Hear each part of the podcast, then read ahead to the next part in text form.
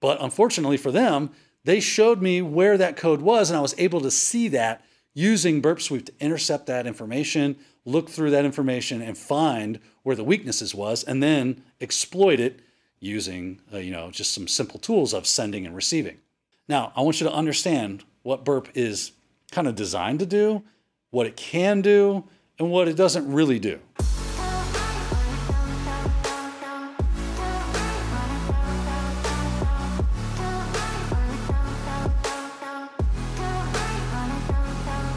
Everyone, David Bombal back with Daniel from IT Pro TV. Really had a lot of great feedback about the series. Please continue to give us your ideas of tools that you'd like to see Daniel demonstrate. Big shout out to IT Pro TV for sponsoring this series. Daniel, what are you showing us today?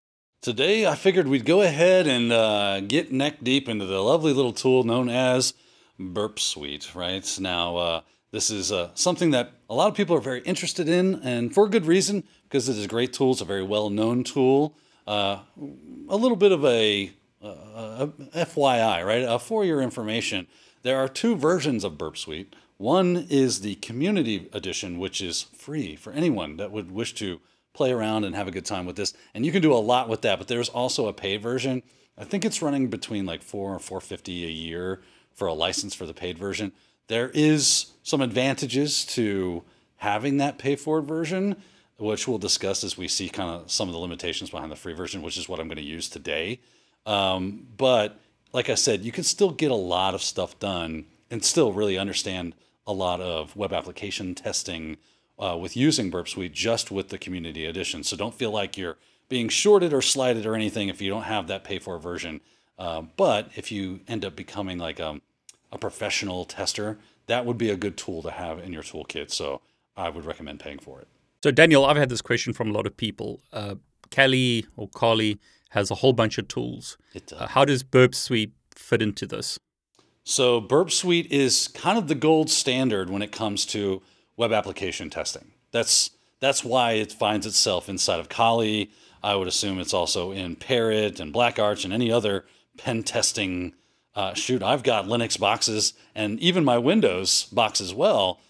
I have Burp Suite on all of those things, not because I necessarily want to do some sort of web app testing with it, but every now and then I'll see something weird or something's not working the way I think it should, and I'm dealing with some web app and it's it's just acting weird.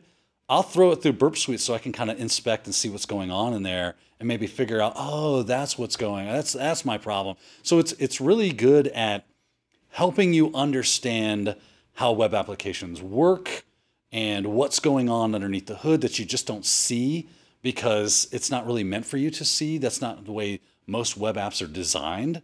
So they're they're that's why you have front ends, right? You have a front end, and that's what the user is supposed to experience. But there's all sorts of craziness happening underneath the hood that you typically just don't are not aware of because it's not for you.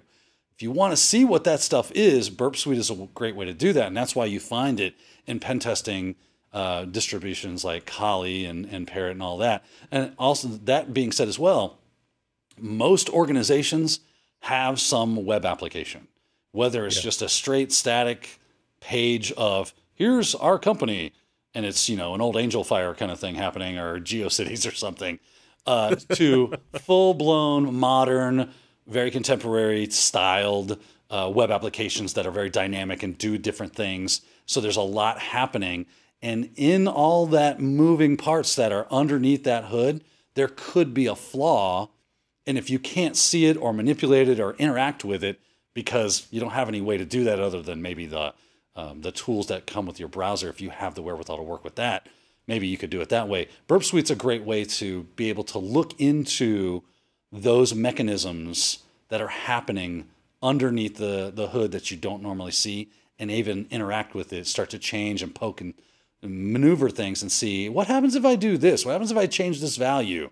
Will the application do something different or will it just error? We don't know. So that's why you see Burp Suite all the time. That's great. So I mean, I I don't want to stop you. We want to get to the demo as soon as we can, but just before we get to that, you using a local installation. This is your own test lab, is that right? Correct. I have a couple of VMs. One of them is the Kali machine that we're looking at right now, and uh, the other will be um, the broken web application, the bWAPP It's old, but it's useful. It has a lot of great stuff, especially for demonstration purposes. We, we want to see how some of this stuff works. Now, another caveat, I just make sure that everybody is on the same page when it comes to the why we're doing this, right? What, uh, what, what I'm going to do with my demonstrations. I'm not trying to necessarily teach you how to hack certain things. We want to take a look at what Burp Suite can do and some of the functionality that it has. So that's why I choose certain things when it comes to our demonstration purposes. bWAPP is going to be great for this because it has a lot of different like OWASP uh, vulnerabilities that we can kind of look at and just play around with as far as well how Burp Suite might help us with this. So that's why we're using bWAPP for this demo. That's great. Go for it. I don't want to stop you. Okay, well, let's jump in here. I've already got the browser up and running, so it's running the bWAPP. I have my uh, IP ingestion, everything put into, or the URL into the address bar. I'm just going to move that out of the way for right now. And since I'm in Kali, if I want to start Burp Suite, I just hit the little icon and start typing burp, and it's usually the first one that comes back. So I, you might be thinking, well, I, I think I know how to start Burp Suite right? But I have everything connected to the internet. So Burp is going to act normally like it would if you were actually testing a live application that would be out on the internet. So you can see it's like complaining about uh, the Java runtime environment uh, appears to be 11. So you might see stuff like this if this is your first rodeo. I'm just kind of giving you that that real uh, look into how this thing works. So I'm just going to ra- ra- rather assume no knowledge. It's better that right, way. Right. I don't. I don't want to assume anybody's uh, level of expectation. And it's telling me, even though I just installed Kali, and I ran all the updates, that it still has an update rating. Maybe this just came out. Um, but I, I won't update, but you might see this. And if you want to, this would be a great time, an easy way for you to do an update. You could update now and you could update it to the latest version. And it's telling that there is a persistible intruder attacks and small improvements. We'll get to that later. So, yes, I want to exit the wizard. Oh, no, no, no. I'll just hit close. what am I doing? All right, this brings us to our project page. So, if you wanted to have multiple different uh, testings going on, you can kind of save them as projects. It's very helpful for us to be able to go, well, I don't want to have to reinvent the wheel and go back and get all that information that I got before in the same way that I did it. I can just save it as a project, and there you go. Uh, right now, I'm just going to use a temporary project. I don't think I have project capabilities. Yeah, you'll note disk-based projects are only supported in Burp Suite Professional. That brings us to our very first uh, kind of a ding against the community standard or the community version it doesn't allow you to save projects. You can only do temporary projects. But if I've got that pay for pro version, I would be able to save this and, and keep those projects if I was working on multiple projects. I would have that capability. All right, so I'm just going to hit next because that's all I can do. Then you have uh, configuration files. If you have some way to configure it, we do have that option here. So if you have some uh, configuration files that you wanted to set things just right, maybe you're migrating from one machine to another, you wanted to load this up, that would bring all your your sweet stuff that you love so much along with you along the ride for you. But we're going straight out of the box, just like it was standard operating procedure. Bring it and it starts going. All right, so starting to build the project. It's going to launch the GUI here in just a moment. And when it does, you'll see there's a lot of stuff and it is definitely can kind of feel overwhelming. We've got a bunch of tabs at the top here that have very cryptic naming conventions that probably don't mean a whole lot to anybody that's never worked with this before. So we're going to kind of work a little uh, our way through that, kind of define some of the more common uh, tabs that you'll be working with if you are going to play around with Burp Suite and have it be useful for you. Here is just the dashboard, so it kind of gives you some information on what's going on here. But really, one best place to start is going to be at the target. So this is where you actually choose the information that you want to log, that you want to work with, because otherwise it's going to do everything. Okay. Any website that your browser that is hooked into Burp Suites looks for, reaches out to, it's going to start throwing it in here. And that can be a lot. If you have a bunch of tabs open, it's going to just start filling up with crazy data because you got to remember a lot of dynamic websites, they're constantly reaching out and phoning home and doing all sorts of crazy stuff. Burp Suite's going to be indiscriminate out of the out of the box and say, "I don't know that you don't want this, so I'm going to start grabbing it." Right. The other place to start also is this proxy tab, and you'll notice by default you have this little lovely thing right here that says the intercept is on. And you'll notice it just grabbed a request that my browser is making because my browser is already hooked into Burp Suite. It's waiting uh, to basically filter every request that it makes through that proxy. I just I have that set up. Now you can do that manually through your browser's proxy settings, or I use a plugin called Foxy Proxy, which makes it super easy. And I can kind of show you that really quickly in just a second. But Yeah, that'd be great. I highly recommend turning that off like first thing. Just run over there and turn the interceptor off because otherwise it's just going to start. It's you're not going to get very far. You're going to be like, why isn't anything working?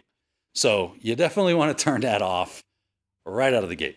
All right. Once that's done, then you can kind of find where you want to land as far as your target goes, make some requests to the target, and then add the target to the scope. So let's go to Foxy Proxy first to show you how I did that.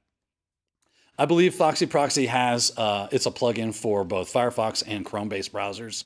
So whatever browser you got, do a search for Foxy Proxy. It'll probably re- return uh, with "Hey, Foxy Proxy add-in for Chrome" or "Foxy Proxy add-in for Firefox."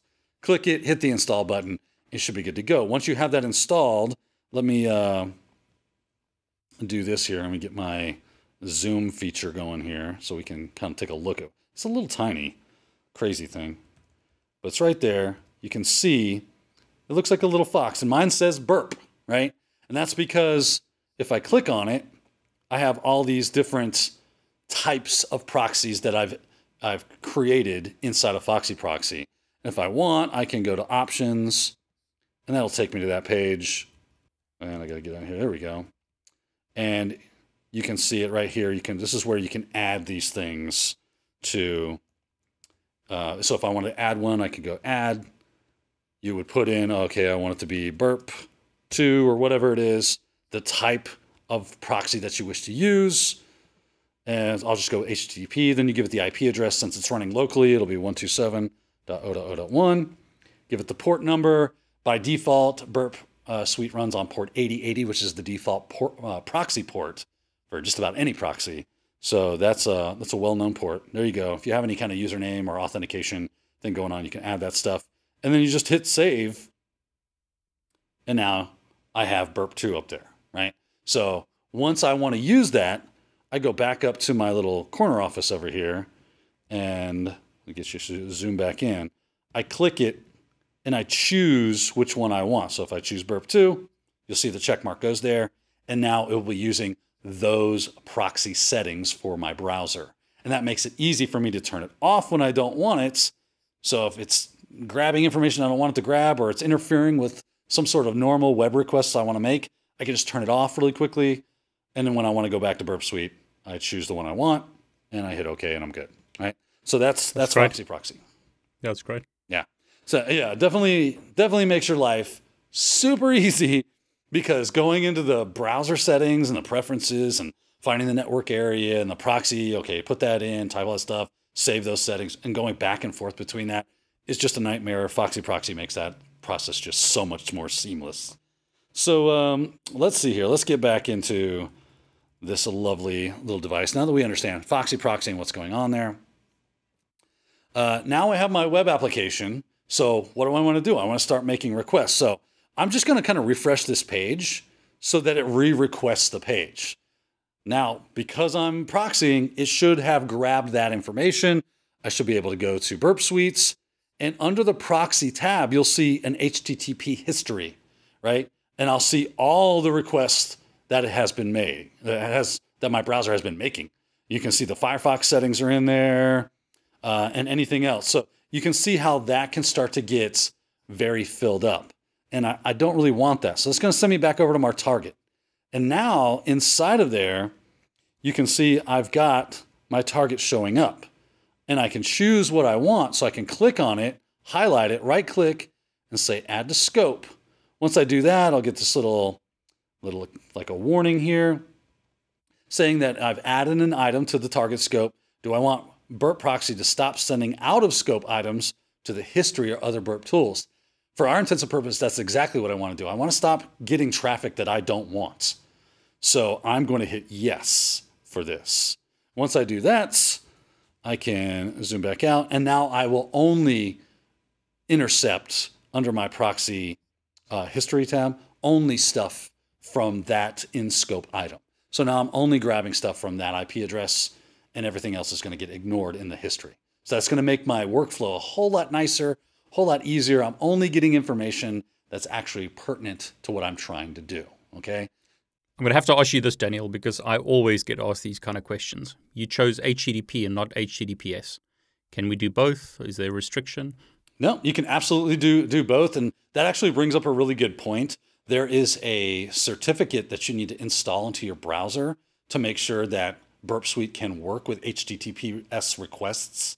So um, I guess that would be a good idea to show you how, how that thing works. So if I want to get that, I need to make sure that my browser is connected to Burp. It is, and what I need to do is go to HTTP and go to Burp Suite like that. Now you'll get this weird page, but over in the right hand top corner, you got this thing that says CA certificate. You click on that, it should give you a download. Let me get to zoom back out here. If I can get that, let me grab that.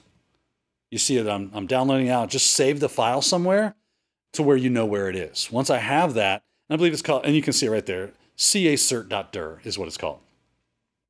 I'm going to cancel that because I already have it. Once I have that file, I need to install it into the uh, certificate area of my browser. So because I'm in uh, Firefox, I'm going to hit the little hamburger icon over here in the top right hand corner. I'm going to go to preferences, and that's going to take me to my preferences pages. Once I'm here for Firefox, it's going to be under privacy and security. All the way down at the bottom of this page is a certificates area. I'm going to hit view certificates. And then in here, I have an import button. And I will hit import and then I will tell it, hey, this is where I get that. I think mine's in downloads. So yeah, there's certca.dir. I would choose that and put that in there. Since I've already kind of done that, you would have one more um, thing to do. Let me let me find that that CA uh, really quickly. That certification. It's going to be labeled Portswigger because Portswigger is, is the organization that creates Burp Suite and maintains Burp Suite. Let's see here. Where are you at? It's in alphabetical order, so I should be able to find, but it's easy to pass them. There it is, Portswigger. The one thing you're definitely going to want to do is when you see this screen right here that uh, talks about the trust settings, you want to make sure that you make that it trusts this certificate because if you don't, you'll get some weird errors and things won't work right. So make sure it can identify websites and, and make sure it can identify mail users. You'll get that when you're installing the cert. It'll ask you to verify those things, but if you forget, you can just jump back in here just like I did and edit the settings and make sure those are checked and then hit OK.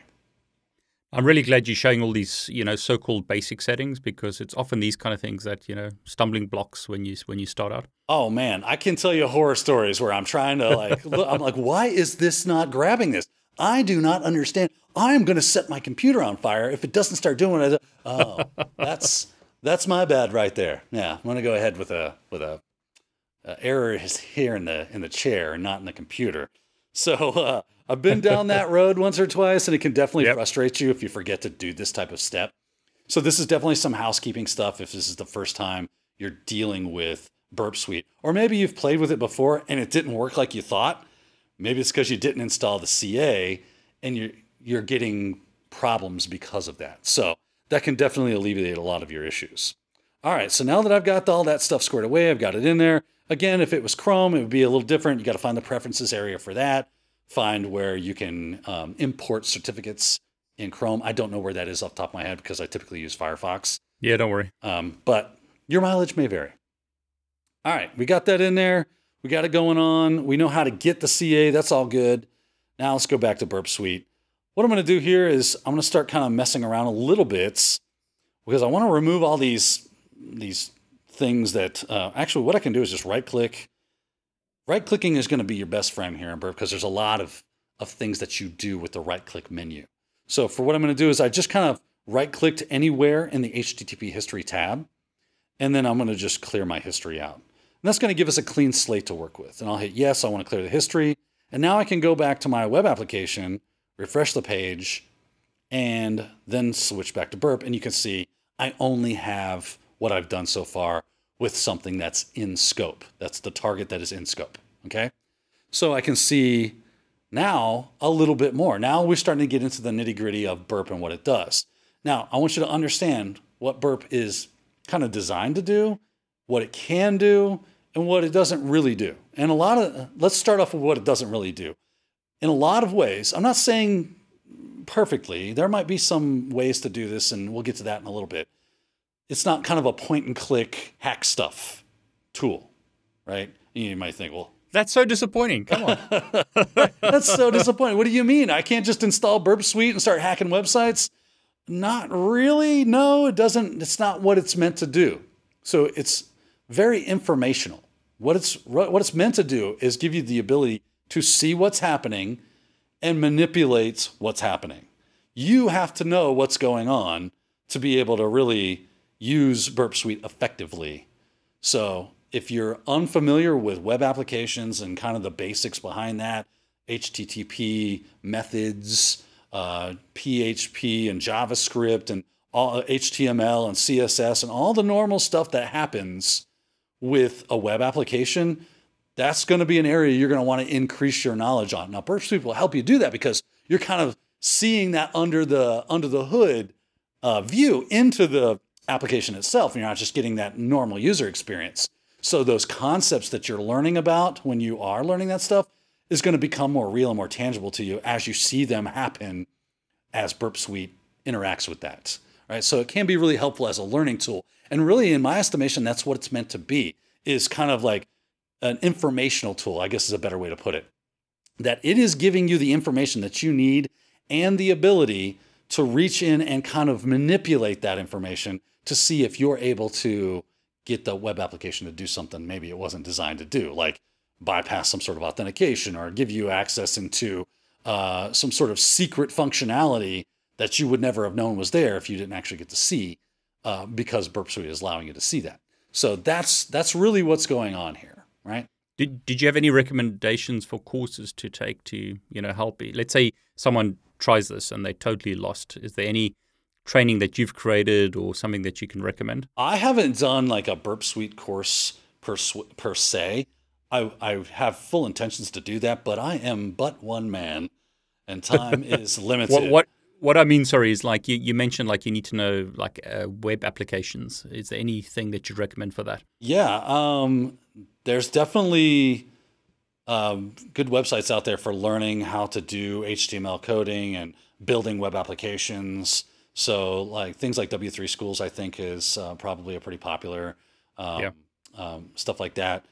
I don't know if we have any here at IT Pro TV. Um, I would I would like to say we do, but I'm not 100% on that. I don't know off the top of my head. Um, no, that's fine. So you, it's general, like I mean, you've mentioned them already, so I won't rehash it. So that's great. Yeah, um, Portswigger does have the um, the Portswigger Academy, which is a soup to nuts training in not only Burp Suite, but doing web application testing as well. That's so, great. And it's free. Um, it's it's it's really good training actually. I I, I like it a lot. That's great. I'll put a link below. All right. So that brings us back to Burp Suite, right? Uh, the thing we're here to look at. So the cool thing is you kind of manipulate some of this stuff. Like if you're not seeing things very well, I can kind of like collapse the inspector, and you'll notice that I'm getting this request and response. So over here is response. Over here is request. So these on the left-hand side are the requests that my browser was making. So when I click on something or I go to a page, that's the request to the web server to deliver that page back to me. And what I see in the response page was the response of the web server with the information. And there's going to be a lot of great information in both of these things. So you want to get comfortable with understanding what you should be seeing and um, how that information looks on both sides of the fence. So here I have my request. I have, um, let's see here, what do we got? We've got the gets HTTP method asking for the bwap forward slash login.php file, right? And then we see that was requested from host 10.11.14.189. Cool. I also have a user agent field. So these are all the HTTP headers that went along in my request. So it's telling it, it's telling the web server what page I want, what my user agent was. So a user agent is a fancy term for what's the browser that I used. And then it kind of gives that information there. Um, what type of acceptable input it allows. So it accepts text and HTML, application XHTML, XML, and so on and so forth, right? Uh, acceptable language, obviously, this is in English. Uh, what else do we have here? We've got the different types of encoding, so it's in it's accepting gzip and deflates. The refer, where did this request come from? It's showing that it came from the app itself. And then, of course, uh, connection is closed because it was just a, a simple static page, basically. Grab that stuff, bring it back, and we're done. Uh, any cookie information that might go along with that? We do get a PHP session ID cookie right here. If you'll remember back when we did um, the SQL injection uh, with SQL map, we needed that PHP session ID information to hack the bWAPP using SQL map to dump all that information. Yep. I could easily use Burp Suite to glean that information. We we went through some crazy way through the browser inspector tools to get that stuff. That seemed like a whole lot easier, and it, because it is right. It's I mean that's relative, but in my estimation, that was a way easier thing to do. Right.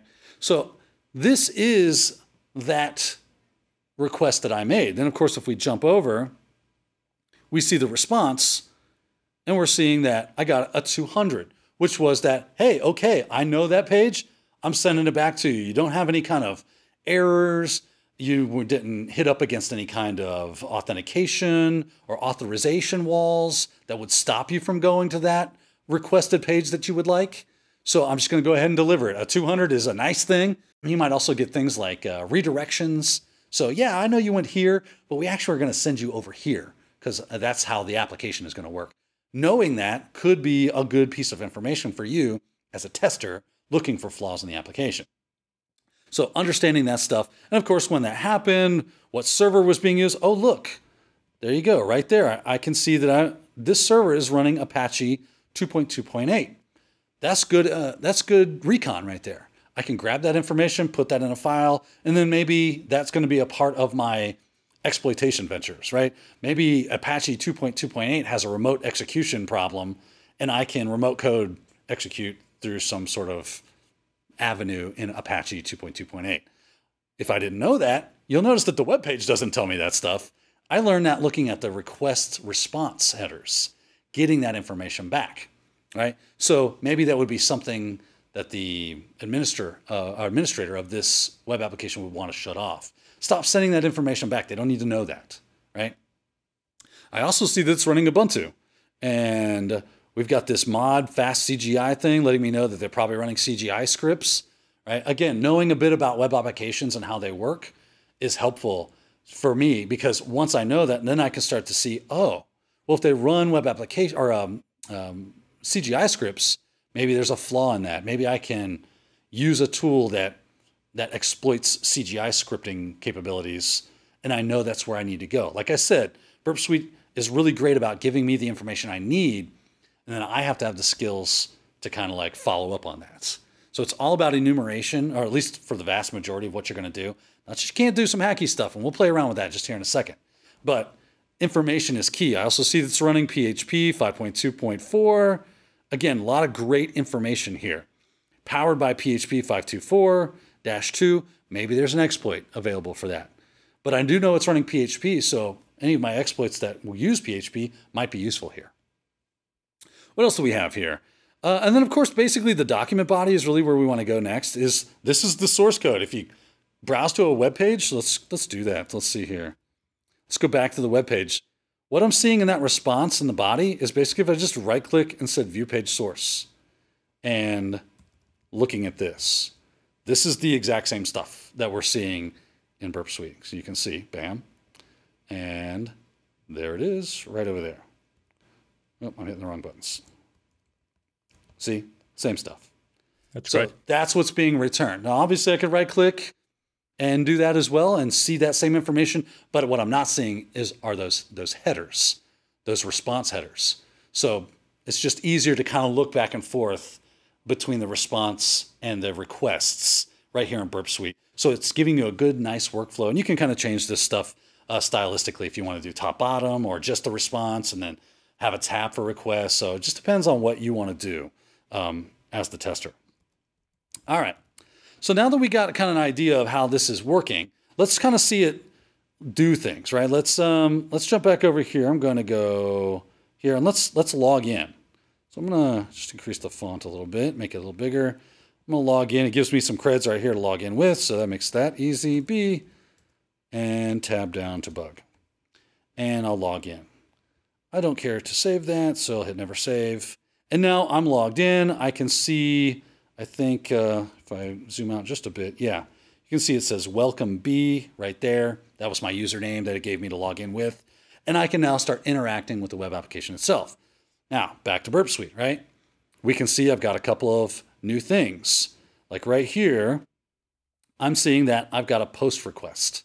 Now I'm posting data. I'm actually sending data to be computed or worked with, processed, analyzed by the application itself using an HTTP post method. And I get to see that stuff right down here. Look at that. There's the stuff I put in. Now, this is really interesting information because I understand the idea of login, right? B was my password. And then it has password equals bug and security level equals zero and form equals submits. That's interesting. I didn't see that stuff when I typed in my username and password. It just said username, password, submit button. I did not see these things. Like I did have a security level button. I could have changed that from um, if we're looking back at it. I think it was like low, high, medium kind of thing. Where's that yeah. at? Oh, we'd have to log out. Let's log back out. Yeah, okay, we can do that. Yeah, so I've got this drop down option, low, high, medium, but that's not what we see in Burp Suite, right? We see this right here. It says security level zero. So zero is equaling low. Can I change that? Can I modify that? If I do, what happens? So this is where you start understanding how you use burp suites in real life land to start manipulating data. So maybe I want to catch that before I send it along the way, or maybe it's actually okay for me to actually replay this and work with it and see what it does. And that's where we're going to get into the different tabs that are available to us here at the top of Burp Suite. Because I can take this request that I've already sent, it's already been processed, it's already been dealt with. If I want to redo that, well, I could go back to the, the application, log out, change my settings, log back in, and see how that looks. Or I can right click and go send to repeater. You can also do control R if you like keyboard shortcuts. Once I do that, the repeater tab highlights. I can click on that, and there is the request. Now we can start actually playing around with this. I'm going to change our look so we get that side by side. So now I'm getting this request and response. And all I did was I went over here and you get this different layouts. So vertical layout, combined layout, and this is the, uh, what do they call it? Horizontal layout. So just keep that in mind if you want to do that. All right. So that's going to give me, when I send a request, it's going to allow it to show me the response immediately in the other pane. Just makes, that's the way I like to work. So if I, if I send this, let's see what happens. I get the response. I get a 302 not found here. And that's probably because I've already logged in and this is like a, a weird form. So it might not be able to work with that, or maybe that cookie is expired, that session uh, cookie. You'll notice that that has, like you've got this 5 FC, and then over here, the session cookie. That's the set cookie, not the session cookie. But there you go. And maybe there's some some weird things happening there, but I got this 302. It's saying, hey, I didn't find that. Okay, that's fine. We're to play with this a little bit more, but I just wanted you to see I can repeat a request that I've already done and kind of work with it, modify it. I could actually go over here and change this information. So if I wanted to change my uh, user agent, okay, take that out and we'll call it um, Daniel's web or browser like that. I can make that change and then I can send that along and it will it will take that in. That becomes important because sometimes an attack avenue will be done through the user agent string itself. Right? You do things like uh, local file inclusion, remote file inclusion. It could be that you're using the user agent string to actually manipulate that data and work with it. So it's important to know how do we how do we change what's being sent along using Burp Suite? How can we manipulate that and, and manage it to do what we want it to do instead of what is supposed to happen. And sending things to repeater is the most common way in which we do that. So uh, be really familiar with uh, repeater because it's going to be super helpful for you as you start manipulating data and seeing uh, what kind of, now that I've made a change, what's the response? Is it doing what I think it should be doing? Oh, it didn't work. Let me try changing something else. And you can have a bunch of them tabbed across the top. It doesn't have to be just one. You can have, I like to keep like a, a clean copy, and then I can right click this right here and send that to repeater. And look, I've got another tab, right? I can go back to this one. I can work with it. I can start making different changes and going, oh, I like the way this responded. I, I want to kind of go down that road. Let me right click, send it to another repeater tab and kind of work with it. So this is just basically figuring out your workflow on how you're going to manipulate data and what's what's right for you as far as uh, the capabilities of Burp Suite. All right, so now that we got kind of uh, the nuts and bolts behind what repeater does, we can actually kind of work with it. We can we can use it. So let's see something useful, right? So let's go. Let's log back into the uh, application here, B and bug, and get in here. I'm going to choose one of my favorites just because it's fun. Let's see here, and it is going to be the there it is, order tickets. This is called insecure direct object reference, or yeah, insecure direct object. Um, I'm pretty sure that's what IDOR stands for. Click hack, and we we got ourselves a, a, neat little application here where you can purchase tickets, right? You've got, I'll, I'll increase this here. It's got a, a, very simple interface of how many movie tickets would you like to order. So cool, we're going to buy some movie tickets, and they're 15 euros per ticket. If I want to order one ticket, I can hit confirm, and we scroll down and we see that we ordered one movie ticket, and the total amount charged for my account was 15 euros. I'm off to the races really cool, right? Everybody's happy, everybody's having a good time. Now, what happens if we go to burp and we look at what's happening there? So we'll jump back into our proxy tab, look into here, and I'm seeing, let's see here. We did a get for this, we did a post for that, and now I'm seeing that information. I'm seeing ticket quantity equals one, ticket price equals 15, and action equals order. Awesome. Let's send that over to the repeater. Let's see here. Uh, let me get zoomed down here because it's getting crazy on me. All right, so once we go to the repeater tab, we should see, there it is right there. Get zoomed back in so you can see that that happens. Now let's let's send that along. Let's hit the send button and take a look at the response. We got a 200, okay, just like what we expect to see. And let's see here if it tells us the same kind of information. This is all about the create user. So we're looking for the tickets. We did see that. Did it confirm? And it tells us you ordered one movie ticket. Total amount charged from is 15 euros. Cool. Everything's fine so far, right? Everything's working as we planned, except with an insecure direct object reference, I should not be able to change the ticket price or even have access to the ticket price. So I could do, I want 10 movie tickets and I want them for one euro. Is that okay? I don't know. Let's see. I'll hit send. We'll jump back over the response. It gave me a 200. Let's see what actually happens down in the code once it comes back with its response.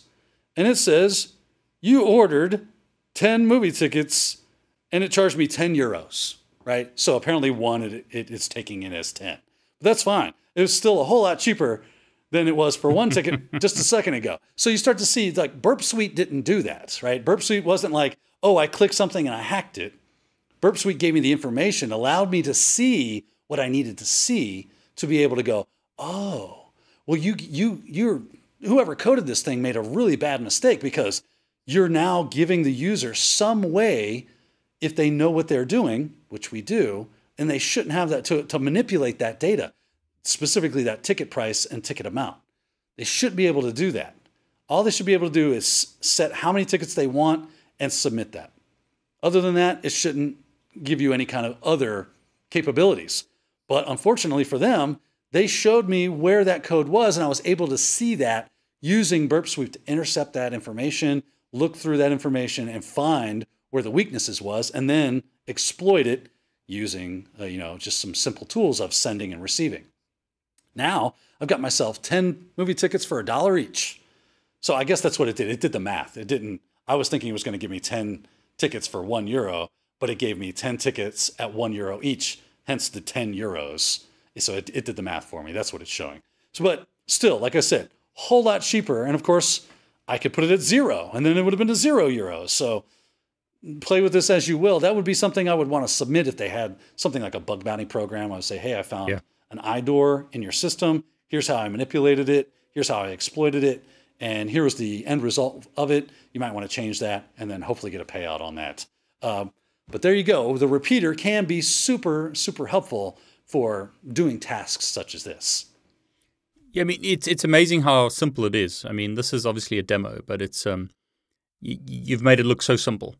Well, I mean, it's it's simple if you know what you're looking for. Obviously, I have some knowledge about how a lot Yeah. of these things work and these tactics and things of that nature. And this is meant to be very simplistic to kind of assure you that what you think you know is what you know, and you should be able to work with these. So, so I really like BWAP for that. It's it it does lend itself to not necessarily holding your hand, but still not being so overly complex because real web applications are typically not that simplistic.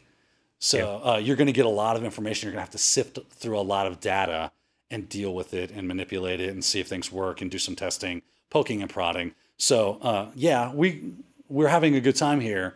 BWAP is great for making sure I do know what it is I think I know, and can I actually work with that if I saw it, at, least in a very simple fashion. And then you just got to take that and kind of okay, it's going to be a job sifting through all these different web pages, looking for information. But I know that if I have any kind of input into the system, that's going to be good for me. I'm going to start looking to see, okay, I was able to submit input into the web app.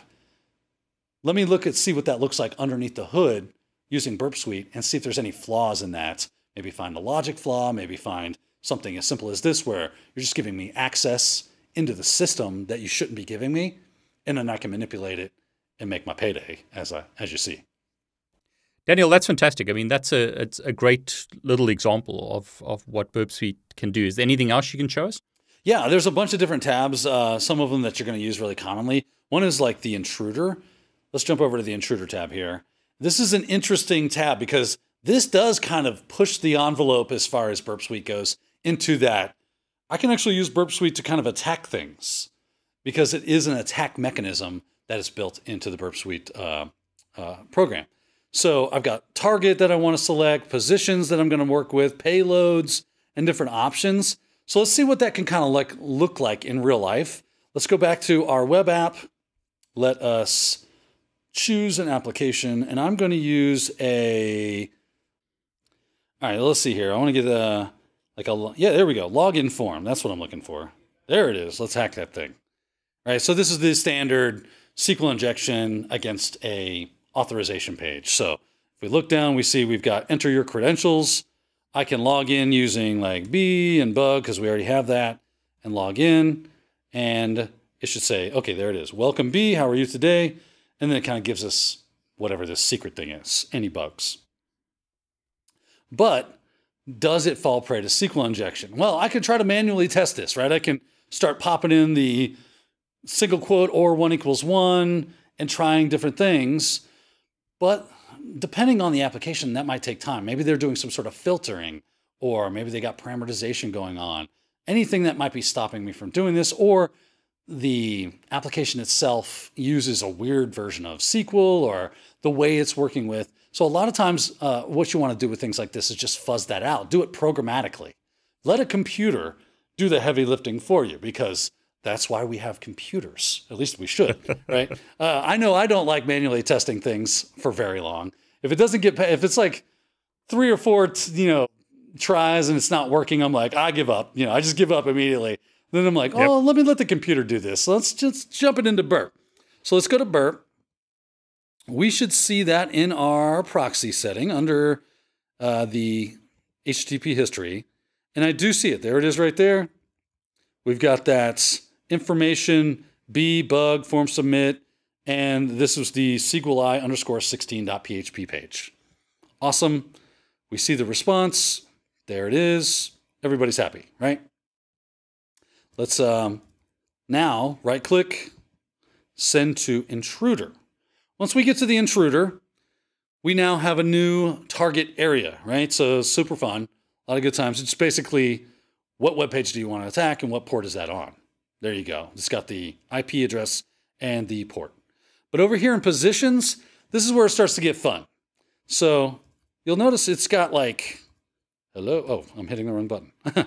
it's got these uh, highlighted areas with this weird syntax like things around them. It's basically trying to figure out maybe these are the things that you would like to manipulate.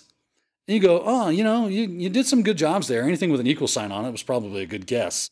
But for our intents and purposes, I'm going to clear that out. So I'm just going to hit clear. We go back. We realize all that stuff has now disappeared. What I want to do is I want to choose my own section. So I'm just going to highlight the area that I want to try and then hit add. So now that we have that added, we'll see that it's been highlighted. It's got the weird double S looking thing or whatever that is um, around it to let it know that's the position that I'm going to fuzz out. You have these different attack types as well. Let me uh, zoom out a little bit here.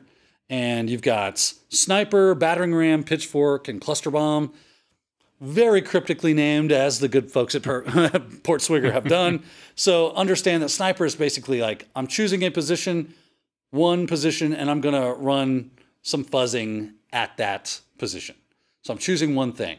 If I do cluster bomb, I can choose multiple things. Also, pitchfork does that as well, but it just does it in a different way. A different way. And battering ram is a weird thing where it it takes in fuzz information, but does it to multiple different areas with the same information. I know it sounds weird. You don't really have to worry about that at this point. I think if you're new, sniper is probably going to be your go-to de facto.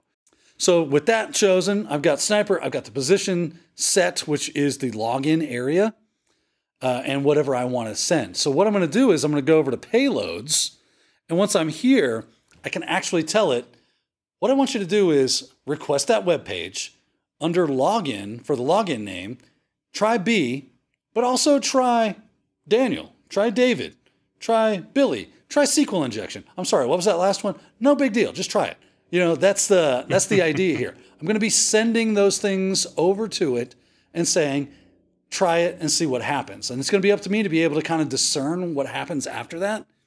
But right now, I just want to load a list, or I can add items. I can say, hey, you know, I'm going to do one, uh, or one equals one, one equals one, if I can do it right, equals one, um, like that. I could add it in singularly like that. I guess I'll zoom in for you. One at a time, but that's not really what we're looking for here. So I'm going to remove that out. I'm going to clear and I'm going to load from a file. Now, in my documents, I've created my own fuzzing file. It's just a flat file with information in it. I'll show you what that looks like. You can see if I uh, CD into my documents, this will not be in your computer because it's something I created myself. And if I do an ls for burp, because I named it burp something or other, I've got a few things here like uh, burp SQL I fuzz or burp SQL I auth.txt. So let's let's take a look at that. If I cat burp SQL I underscore auth.txt, it's a bunch of different types of ways to try SQL injection against an authentication mechanism. I'm going to throw all this at our web app and see what happens. That's the idea, so, anyway. This is just your experience showing. I mean, you've you've put this list together, is that right? Based yeah, on experience. exactly. Anytime I come up to a web application that has authentication and I try all my like go-to SQL injections to get past that and it doesn't work, I start trying this list and say, hey, see if that see if any of those will work. And if none of those work, and then I start doing some research and I find out some weird funky thing that allows me to get past it, like it did have a SQL injection, but you have to format it in just the right way I'll take that and I'll add it to this list. So this list is like a living document. It continues to grow. Um, How much do we have to pay you to give it to give us the list? yeah, yeah, you're seeing it right now. So get buck wild, go go crazy. The good news is is that like search GitHub or just Google for SQL authentication fuzz lists, that kind of stuff, and you'll see stuff like this all day long. You'll be able to download them. This one isn't even that big. There are there are huge ones out there. So uh, just download so, them and put them in your machine. Daniel, just for new people, because there are going to be a lot of new people watching this, you keep using this term fuzz. Can you explain that? Oh, yeah, no problem. Fuzzing is the idea that I'm going to attempt to input data into a system, It can be a web application, a standard desktop application, whatever, anything that takes input via digital methods and means. And I'm going to feed it anything and everything that I can make the computer do and see how it responds. So it's that idea of giving it inputs programmatically, like basically running through a list of inputs, trying it and seeing what happens. That is the basic idea behind fuzzing. So I'm looking for odd behavior or different behavior. That's right. Right. So that's that's what you're looking at. All right. So now that you see kind of what's going on here, as I load this list up, it will make sense of what's going on.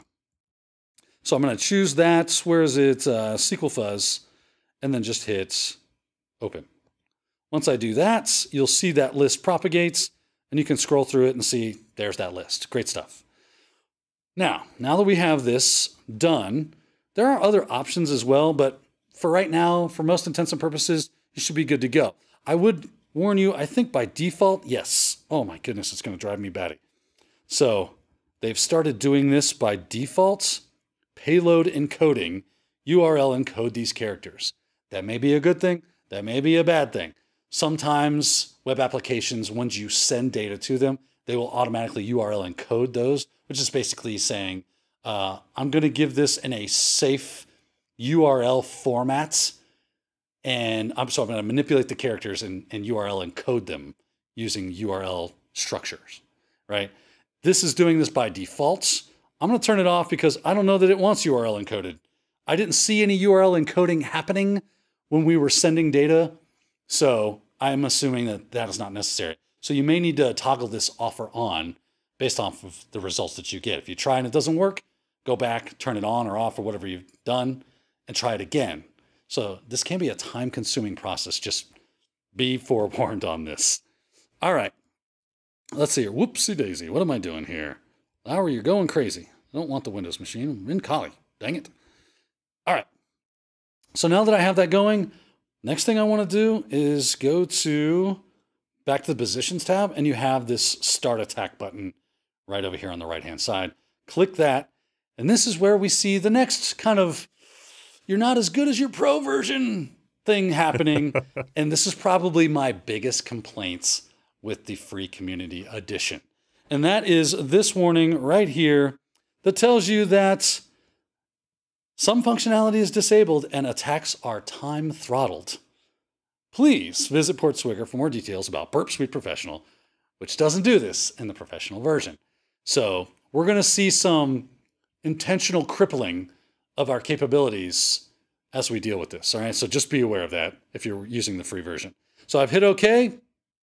I'm going back and I'm seeing whether or not anything is happening. And you can see it's kind of rifling through all this data. And you can see it's trying these different payloads, as they were, giving me the status that was returned by the application itself, um, error and timeout, the length of the data that was returned to us, any comments that show up, and then you can uh, kind of play around with this. Now, what's interesting is where this is where it kind of lends to your understanding of how web applications work, right? So I'm going to zoom out here. And one of the things I like to do is look at status and I like to look at length. If I start getting a bunch of, I don't know, 404, page not found, or 401, unauthorized, 403, unauthorized stuff, 500, there was an um, error on the back side, uh, on the server side basically, was what's happening. Um, I know that that's not what I'm looking for. If I get a 200, that means it was successful. It actually sent a request and the web application said that was okay and returned something. But I'm getting all 200s no matter what. Now, either every one of these SQL injections are working, highly unlikely, uh, or that's just how the page responds. I'm like, ah, darn, I wish that was not that way. So that can be one of the ways that you don't see what goes on. Maybe the length is going to be a little more helpful. Okay, you returned a 200 status, but what else did you return? How big was that? And you'll notice that that information is varying. We've got some pages returned uh, 1,000, oh, I'm sorry, 13,575 bytes, and some of them returned 2,523 bytes, 2,524 bytes, 21 bytes. What's the difference? Why the difference? So obviously, I'm seeing some difference in what the application is doing. So maybe that will be a good indicator of whether or not I was successful in my attack. So let's uh, what you can do is you can click the the tab there and you can sort by those different lengths or sort by the statuses. So here I see I've got these different requests. And of course, if you click on them, they'll show you the actual request that was made. And of course, the most important thing, which was the response. And I want to see whether or not it tells me, hello, B, your secret is such and such. And uh, says enter your credentials, the password, the login. Oh, it did. It, it actually gave me another user. It said, welcome AIM. I didn't even know that a user existed at this point. But the SQL injection said, this is the administrator for this system. Just bypass all this stuff. And we fuzzed it out using the intruder to get past that. So now I can see uh, my secret aim or authorization is missing, whatever that means. So that's some, supposed to be some hint to what your password is. Great. Um, again, that's not normal. That's just specific to this application. But the fact that we got past that and it said, AIM, how are you today? That lets me know that that SQL injection worked. And I should be able to use that uh, single quote or single quote, single, whatever this was. We have all sorts of other ones. Like this is a much more standard looking uh, response. Also gave me the same thing. So I can use that. So let me grab that request and just highlight it like so. I'm going to right click, copy that. Let's get back out of here. Let's go over to the web app and see what happens if we put that, and I'm just going to paste it in. Put anything I want in the password because it doesn't matter, and then log in. Scroll down. So that gave us invalid credentials. So maybe that was the application itself coming back saying, hey, the administrator saying that didn't work, right? So actually, I think I know what the problem is. Let me paste that in. Let me, sometimes with these comments on the backside here, this can get a little janky. So let me take that out, try this. I don't know exactly what it's doing. We could get invalid credentials. Oh, I'm getting a SQL error. Oh, well, that lets me know that maybe I can manipulate SQL at all, right? Because I didn't do something right. So maybe that was the correct thing. And I need to just continue to look through the different SQL injections that I have available until I find the right one and looking to see. Now, typically, this is built to do SQL injection. So you're probably only going to hit on a few, uh, a handful that would actually work. And this is a, a very weird, it's not an actual authentication me- mechanism. It's kind of uh, simulating that experience. So we're, we're getting some odd output from that. But that's the basic idea is still there that I can fuzz things out. And that's what we're trying to look at, not necessarily to break the machine, but how does intruder work? And you can see it's still going. It's a little slow. And if I had more than, it looks like I have 119 different requests that I'm making, there's 96. And wait for it, 97. So it's it's really slow. Uh, like I said, one of my pet peeves when it comes to using Burp Suite specifically the intruder, but it does do this. And if you've got the time to set it and forget it and come back later and see, was I successful? Well, there you go. That's how you fuzz out whether or not an attack would work. I could also use a password list. I could say, oh, I know the user account is B, but I don't know what the password is. So I can grab something like RockU, throw it in there, and let it fuzz out and see what kind of results I get with that. So it doesn't have to be SQL injection. It could be just about anything. Anything that you want to try to manipulate uh, that input and try multiple different things that could be possible, but would take you a hot minute to do manually, Intruder is going to be your best friend because it's going to do that programmatically and you just set it and forget it, walk away, come back when it's done and see if you got anywhere. So Really like Intruder, especially on the pro version because it goes fast. But on the on the uh, community version, you can still do it. It's just going to take you a bit of time. Anything else you can show us? Yeah, just a couple other things. We're not going to get deep in the weeds on these. I'm just going to kind of explain them because you need to be aware of them. One is the decoder. Love the decoder. I love and hate the decoder. Again, kind of some weird things here. If you see things that are coming back in any kind of, oh, let me see here let's say we wanted to, we'll just take this string and I'm going to right click on it and URL encode it as I type. So if I'm starting to type this, that, and you'll start to see that if I start using characters, um, like a, a space is showing up as a plus, you might not be able to see that. Let's see here. You see how the anytime I hit the space bar, Yeah. there you go. It's showing up as a plus. That's a URL encoded thing, right?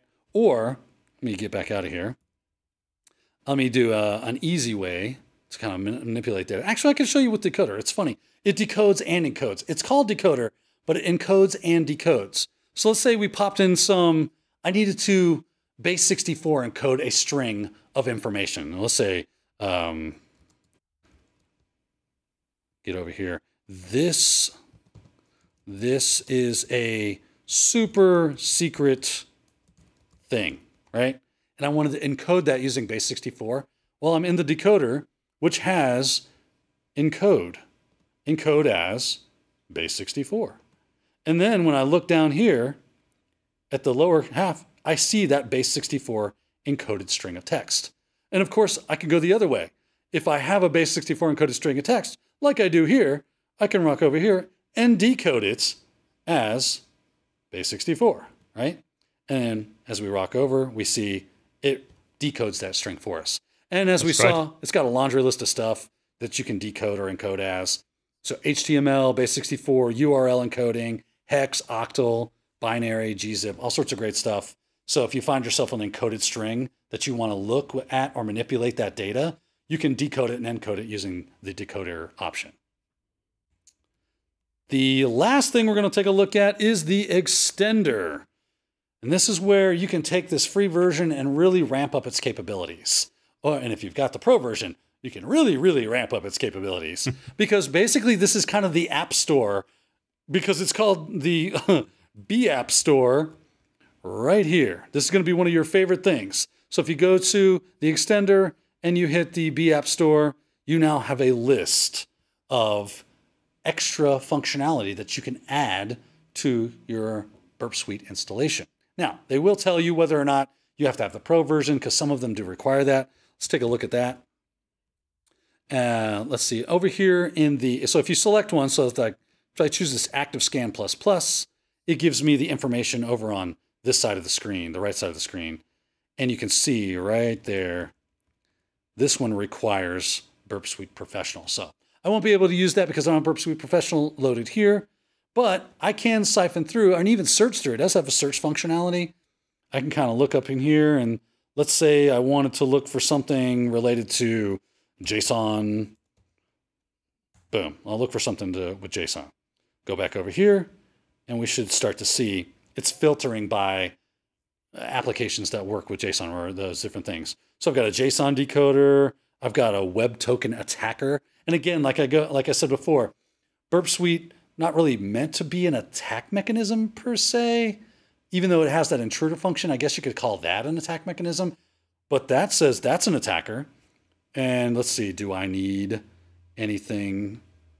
Nope. So I can just hit install once it's done, I should get another tab that's called, it looks like it's going to be called Joseph or maybe JSON. There you go. And it is called Joseph. You can see it showed up right there.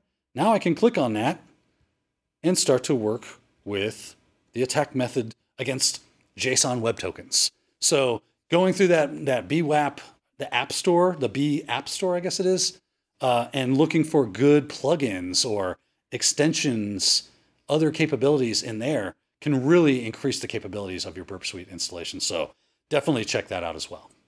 That's great, Daniel. So, I mean, you mentioned um, on the where, where, where can we get some free training again? And do you have any kind of extra training that you'd recommend someone take at IT Pro TV? So, I definitely work with Burp Suite in my ITProTV training. So, you kind of pick that stuff up by proximity kind of thing. So, if you're watching CEH or you're watching Pentest Plus or any of the other penetration testing uh, types of shows that I do or, or series courses that we have available in the ITProTV catalog, you're going to see me use Burp Suite because a lot of these things are done through web applications. A lot of hacking techniques are done specifically towards web applications, and Burp Suite is a great way to manipulate with that, as you've seen.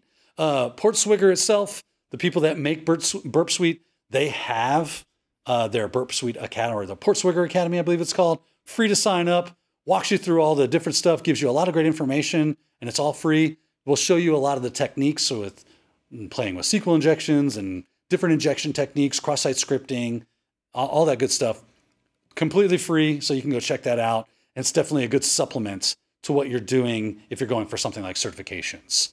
So definitely um, sign up and, and play around with stuff, and it'll give you all the information you need. They are the definitive source on what does what and how and why inside of Burp Suite because they make the thing. So if you want to know how this thing works and why it works, going to Portswigger, looking at their documentation is going to be a really good idea. Daniel, that's fantastic. I really appreciate you, you know, taking the time. I mean, you make this look so easy, but you know, I train and I do demos. I know demos can be really tough. So thanks so much for, you know, putting the effort in and, you know, doing these great demos. Hey man, I, am just happy to be able to help people that are trying to get started and get going with this stuff because I remember the first time somebody told me, "Oh, you just uh, do that in Burp Suite." I'm like, "Yeah, exactly." Uh, that's easier said than done for you, but not for me. So I had that learning curve where I had nobody showing me. I just had to figure it out.